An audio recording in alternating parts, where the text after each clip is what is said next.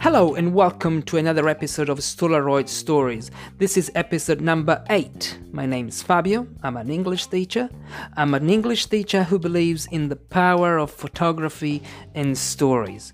Because by telling a story based on one of your pictures, I think I think it's not only a way to improve your English and practice the language, but it's also a great way to make connections, to create connections with, with other people. Because they might have a similar story, so they, they might relate to you. And this is what I do in this podcast. I do just that. I share my own true stories. These are all inspired by photos that I've taken and if you want to see these photos, you can go to my website, stolaroid.com slash stories, and there you will see the pictures. Today's story is about freedom, and it's called Road Trip. If you want to see the photo that inspired this story, go to stolaroid.com slash road trip.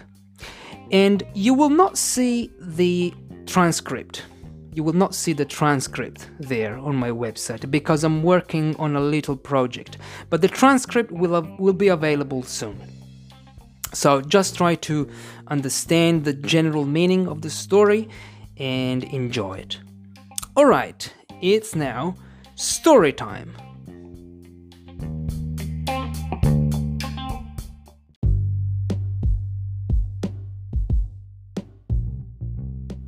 It's the 30th December 2013. I'm in Australia and I'm driving out of the city of Melbourne. My girlfriend Aloha is sitting next to me and we're both pumped because we're going on a three week road trip along the Australian east coast. We've got the music on, windows down, we're singing and we are super excited. We've been living the backpacker life in Australia and have been waiting for this day since we landed months ago. Today is the beginning of the journey of a lifetime. We'll be covering 4,000 kilometers and we're going to make our first stop in Sydney, where we will celebrate New Year's Eve. Tomorrow night we'll be on the Sydney Harbour watching that spectacular fireworks display that we've only seen on TV in Italy. To save up for this adventure, Aloha and I worked endless hours in Melbourne for four long months. We bought ourselves a 15 year old van, which is what I've always dreamed of since the day I arrived in this country. We now have one that is slow and rusty, but it's the most precious thing I've ever owned. We named it Ivan and furnished it as if it was our house because we'll be sleeping in it throughout the trip. Ivan makes me feel completely free, and happy. I can travel wherever I want, whenever I want, because we have no permanent accommodation anymore. Ivan is our mobile home. We have a queen size mattress in the back and lots of stuff camping equipment, tables, chairs, bikes, and even a drum kit on the roof. I'm just as happy as can be. And I want to share a bit of that happiness with my mum. She's in Italy and I know she's waiting for a message from me because I promised I would text her the moment we were leaving Melbourne. But I'm driving and I'm a very safe and careful driver, so I don't want to use my phone. Instead, I wait until we stop behind a truck at a red traffic light. I take my phone out of my pocket, I look down and start texting. I can't finish my message because I look up and see that the truck in front of me slowly begins to move forward. So I gently press my foot on the accelerator and drive forward too. I quickly look down at my phone again when Aloha goes, Okyo! I crash into the truck. I curse at the top of my voice, throw my phone to the floor, and rush out to check what I've just done. And I don't want to see it, but I'm dying to see it at the same time. I stand in front of the van and I'm speechless. It's painfully huge. I've disfigured Ivan's face. Aloha is standing beside me I turn to look at her, and for the first time in my life, I see the eyes of Satan. An ambulance happens to be around, and I'm approached by a paramedic. She asks me if we're okay. I look at this woman and I don't know what to say. My girlfriend has just turned into the devil, and I've just ruined the beginning of the longest trip of my life by smashing my van after two kilometers. I tell this lady we're both alright and that we have to be in Sydney by tomorrow afternoon, and she goes, Well, you're not going anywhere. I thank her for the positive encouragement and get back into the van, where things are not as bad as they look.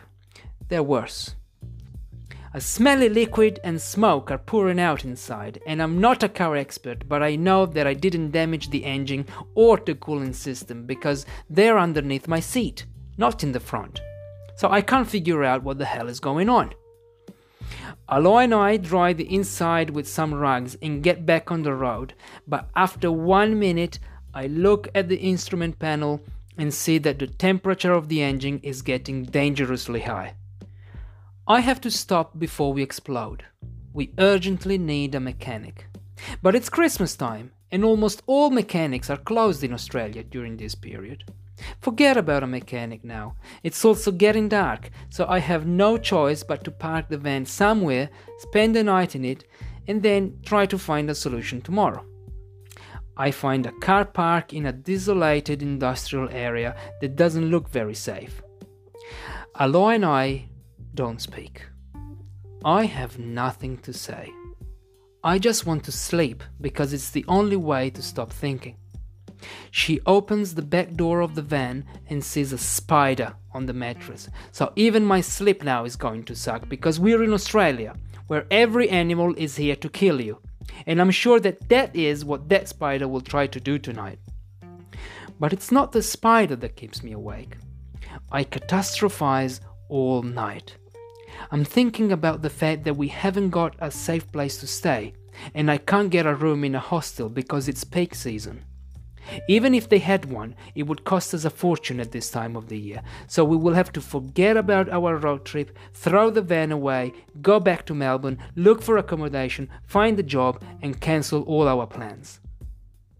But then I think that we can't even do that because we are stuck in this car park, and if I move the van, it will explode. I think we're fucked. The next morning, I'm a zombie walking around the area in search of a mechanic. Everything is shut. I'm surrounded by small factories and businesses, but they're all closed. There's no one around, and there's total silence. No sign of life whatsoever. I walk and walk, but find nothing. This is the end of my Australian dream. But then I see it. It's a garage. It's open, and there are two mechanics at work. I run back, jump into the van, and drive it to the two men. They're able to fix the cooling system in no time and Ivan is back to life.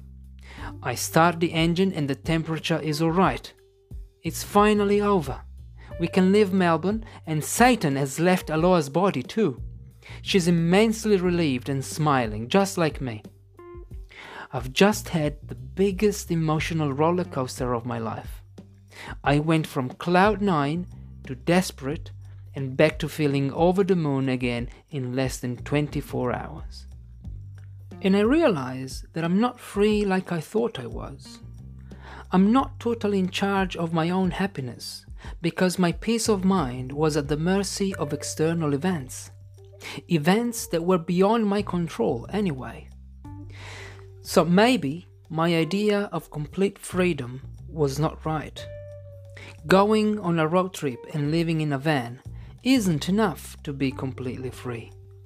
But being able to stop my emotions from taking full control of my actions and my state of mind might be the key to full freedom.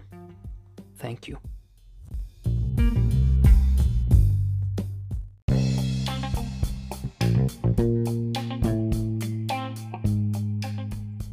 All right, we're back. What do you think? What do you think of this story? I was so stupid. I looked at my phone while I was behind the wheel. So never ever text while driving. You see, something can happen. You can crash into something even if you are at a traffic light if you look at your phone. So don't do it. Don't do it. That's another lesson. And then I thought, and then I thought, well, I thought I thought I was free. You know, I've got the van. I'm going on a road trip. So I'm so happy. But then I realized, you know, maybe I'm not I'm not that free because if something good happens, I feel good. Then something bad happens and and I feel depressed. And then again something good happens and I'm so it's I, I need to get a balance. I need to manage my emotions in a much better way. Right. This is what I realized in that moment when we when the two mechanics fixed the van. I thought, oh, so now I'm super happy. Before I was depressed, now I'm super happy. But life, life uh, this is how life works, right? Life is made of ups and downs.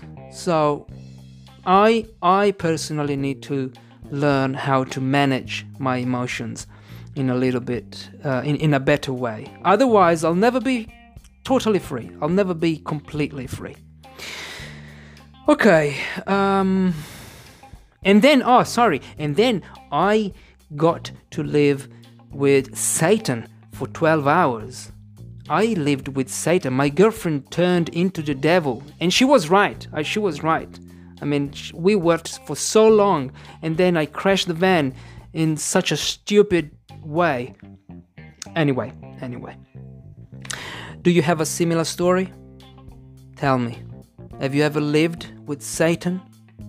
Have you ever crashed a van? Have you ever have you ever um, reflected on the way your emotions uh, influence your your your peace of mind or your actions. So if you have a story, you know what to do. You can send it. You can send it to me. You can record it as an audio file or you can send it by email. I will look at it and I will give you some feedback on your story on your English. Okay? Um, if you have a picture, also um, based on this story, on your story, that'd be great. That would be great. Send everything to me, stolaroid.com uh, slash contact. You will see my email address there. That's my website. Send everything to me and let's make connections, guys. Let's make connections through the power of our pictures and the power of um, our stories. That's it for today. I hope to uh, I hope that you will enjoy that you will join the next episode of Stolaroid Stories. So I might see you in the next episode with another true story. Bye bye. Bye bye.